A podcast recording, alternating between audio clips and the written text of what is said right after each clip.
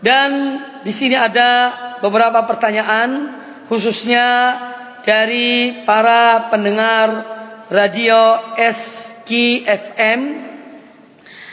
Uh, pertanyaan pertama, Ustadz bagaimana cara kita mengendalikan diri dari kekuatan hawa nafsu dan jika kita memiliki himmah yang rendah? Uh, agar kita uh, bisa memiliki himmah yang tinggi dan menghilangkan himmah yang rendah, uh, sebetulnya telah kami sebutkan tadi beberapa faktor yang mendorong seorang untuk memiliki himmah yang rendah, eh, himmah yang yang tinggi, kemauan yang yang keras. Adapun para ulama menyebutkan tentang sebab-sebab seorang itu rendah himmahnya. Kemauannya rendah di antaranya adalah karena orang tersebut terkena penyakit al-wahan. Penyakit wahan itu adalah hubbud dunya wa karahiyatul maut. Cinta kepada dunia dan takut kepada kematian, benci kepada kematian. Seorang yang cinta kepada dunia dan dia takut kepada kematian ini akan menjadikan himmahnya rendah. Himmahnya rendah. Maka dari itu seorang harus berupaya untuk menyembuhkan dirinya dari penyakit wahan yaitu cinta kepada dunia ini ketika seorang bekerja ketika dia berusaha ketika dia beramal atau berusaha dalam masalah-masalah duniawi hendaknya harus dia selalu memikirkan bahawa apa yang diupayakan itu kalau tidak dimanfaatkan yang sebaik-baiknya untuk akhiratnya, maka tidak ada manfaat baginya.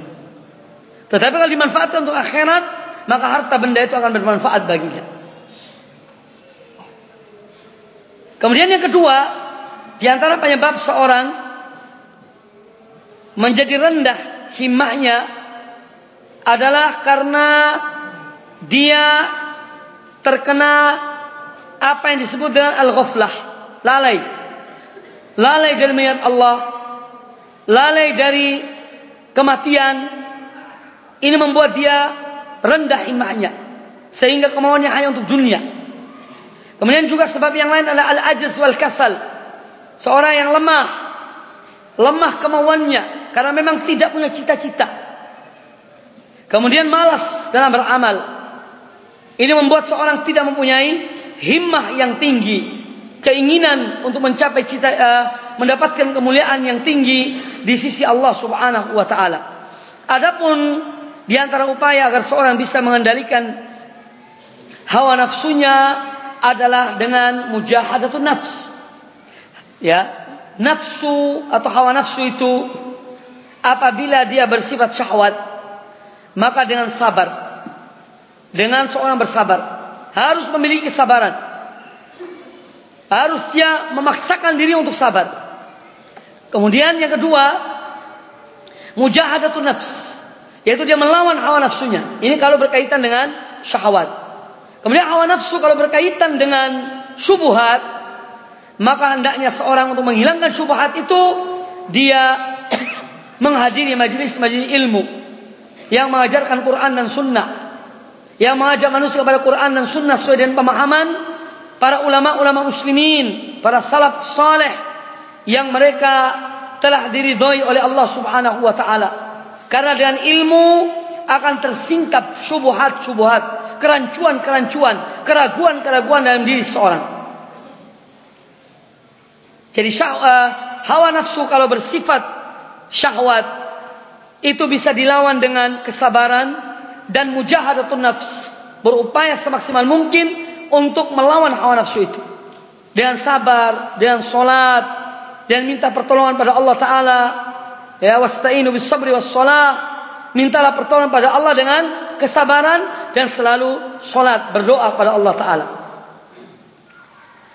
Adapun kalau hawa nafsu itu bersifat syubhat, maka bisa dilawan dan dihilangkan dengan ilmu.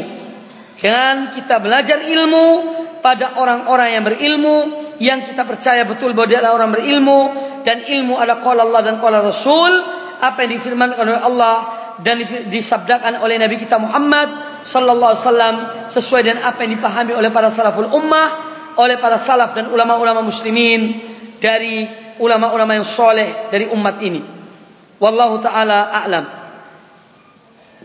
kemudian pertanyaan kedua, bolehkah kita berdoa yakni kepada Allah taala dan mengatakan, "Ya Allah, berikanlah kepada aku kesabaran dan kekuatan dalam menghadapi cobaan?" Boleh, tidak mengapa. Seorang mohon kepada Allah taala, "Ya Allah, berikanlah kepada aku kekuatan agar aku mampu untuk menghadapi segala macam cobaan dalam kehidupan ini." Ini doa yang baik. Ya, kita minta pada Allah Taala karena manusia itu doif, manusia itu lemah, dan dia tidak kuat tanpa kekuatan dari Allah Taala. Maka dari itu kita sering atau kita dianjurkan memperbanyak membaca la haula wala quwata illa billah. Tiada daya, tiada kekuatan kecuali dengan pertolongan Allah Subhanahu wa taala. Dan kita diperintahkan oleh Allah taala untuk selalu minta pertolongan kepadanya. Jadi diperintahkan, iyyaka na'budu wa iyyaka nasta'in. Ya Allah yang kepada Engkau kami beribadah dan hanya kepada Engkau kami mohon pertolongan.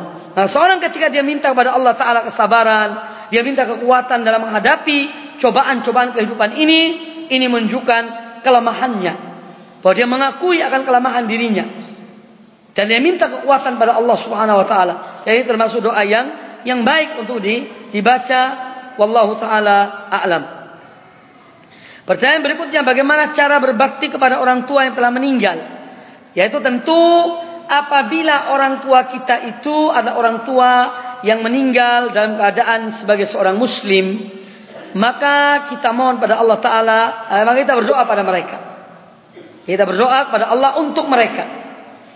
Agar Allah mengampuni mereka, Allah melapangkan kuburan mereka, memberikan cahaya pada mereka, melindungi mereka dari azab kubur, melindungi mereka dari azab api neraka.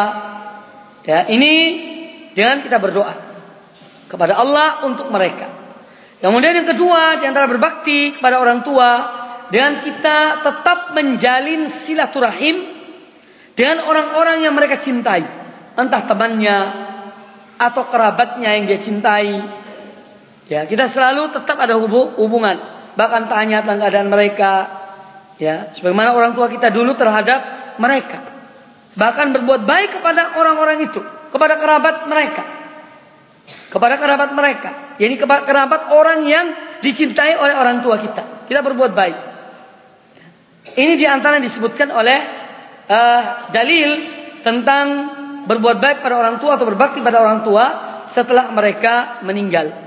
Adapun apabila mereka orang yang meninggal dalam keadaan tidak beriman atau dalam keadaan kafir, maka kita tidak boleh mendoakan mereka. Ya Allah ampunilah mereka, tidak boleh. Karena mereka telah mati dalam keadaan kafir, wallahu taala a'lam. Kemudian pertanyaan berikutnya, bagaimana cara menghilangkan sikap hasad pada diri kita? Uh, hasad adalah penyakit. Salah satu di antara penyakit-penyakit ha, hati. Orang yang hasad ini akan melakukan segala sesuatu untuk mencapai niatnya yang jelek, hasadnya yang jelek dalam di dalam dirinya. Dan Allah Taala telah memberikan uh, mengajarkan kepada kita doa di dalam Al-Qur'anul Karim agar kita terhindar dari orang-orang yang hasad ini menunjukkan bahwa penyakit hasad ini penyakit yang berbahaya. Allah turunkan satu surat yaitu qul a'udzu birabbil falaq min syarri ma khalaq wa min syarri ghasiqin idza waqab wa min syarri nafathati fil 'uqad wa min syarri hasidin idza hasad. Kita diminta di apa diajarkan Allah taala agar kita mohon perlindungan pada Allah taala dari orang yang hasad ketika dia hasad pada kita. Nah, bagaimana cara kita uh, menghilangkan penyakit hasad ini dalam diri kita? Apabila itu ada, pertama kita minta perlindungan pada Allah dari sifat hasad itu. Yang kedua minta agar Allah menghilangkan hasad dari dalam diri kita. Ya Allah hilangkanlah sifat ini dari aku. Allah menaudhu min hasad. Ya Allah aku mohon perlindungan pada engkau dari sifat ha hasad. Dan hilangkan sifat hasad itu kalau ada dalam dalam diriku. Kemudian yang kedua kita yakin betul pada Allah Ta'ala bahwa apa yang Allah berikan tidak mungkin kita bisa mencegah kepada seorang hamba. Dan apa yang Allah cegah tidak mungkin kita bisa memberikannya. Dengan demikian seorang akan bersyukur pada nikmat Allah Allah berikan padanya. dan dia tidak hasad kepada orang lain. Ya. Dan doa ini sebetulnya diajarkan oleh Rasulullah SAW. Ketika kita sholat, kita telah mengatakan hal tersebut. Allahumma la mani alima ataita, wa la mu'ti alima mana'ata, wa la yanfa'u dhal jaddi minkal jad. Ya Allah, Allah la mani alima atait. Tidak ada yang bisa memberikan, tidak ada yang bisa mencegah apa yang kau berikan. Tidak ada yang bisa memberikan apa yang kau cegah. Kita menyatakan hal tersebut. Kenapa kita hasad? Maka kembalikan pada Allah Ta'ala bahwa nikmat ketika kita melihat satu nikmat Allah berikan pada seorang hamba, kita yakin dalam diri kita bahwa nikmat itu Allah yang berikan padanya. Kita tidak mungkin bisa mencegahnya. Maka kita akan mudah-mudahan akan hilang hasad itu. Kembalikan pada Allah Ta'ala. Kita beriman kepada takdir Allah. Memang itu bukan milik kita. Itu milik orang tersebut. Allah berikan kepada dia. Dan banyak kiat-kiat sebetulnya dalam menghilangkan rasa hasad di dalam dalam diri. Dan perlu diketahui bahwa hasad adalah penyakitnya iblis. Iblis yang pertama membuat ha, hasad. Hasadnya kepada Adam. Kemudian juga sifatnya orang-orang Yahud. Ini adalah sifat ha, hasad. Maka jangan kita menyerupai mereka. Nabi SAW bersabda, "Man tashabba biqaumin fa minhum." Barang siapa yang dia mengikuti satu kaum maka dia dari golongannya. Ya. Termasuk hasad, seorang yang menanamkan dalam dirinya hasad. Ya, padahal dia tahu bahwa hasad ini sifatnya orang-orang Yahud. Maka dikhawatirkan dia nanti akan digolongkan golongan mereka. Mereka jangan. Maka harus seorang berupaya untuk menghilangkan hasad tersebut. Dan dia harus melawan hawa nafsunya ketika munculnya sifat hasad itu. Kalau dia hasad pada saudaranya, maka dia berupaya untuk mendoakan saudara itu. Jangan dia mengata-katai atau menyebutkan kalimat yang menunjukkan bahwa dia hasad. Ya. Karena dari ucapan itu bisa menunjukkan bahwa orang itu hasad. Dari ucapan. Ada tetangga kita misalnya membeli mobil, bagus mobilnya. Dan kita akui bahwa mobil itu bagus. Tapi kemudian mengeluarkan kata-kata karena kita hasad padanya. Wah, paman saya beli lebih bagus dari ini. Nah ini menunjukkan hasad, dengki namanya.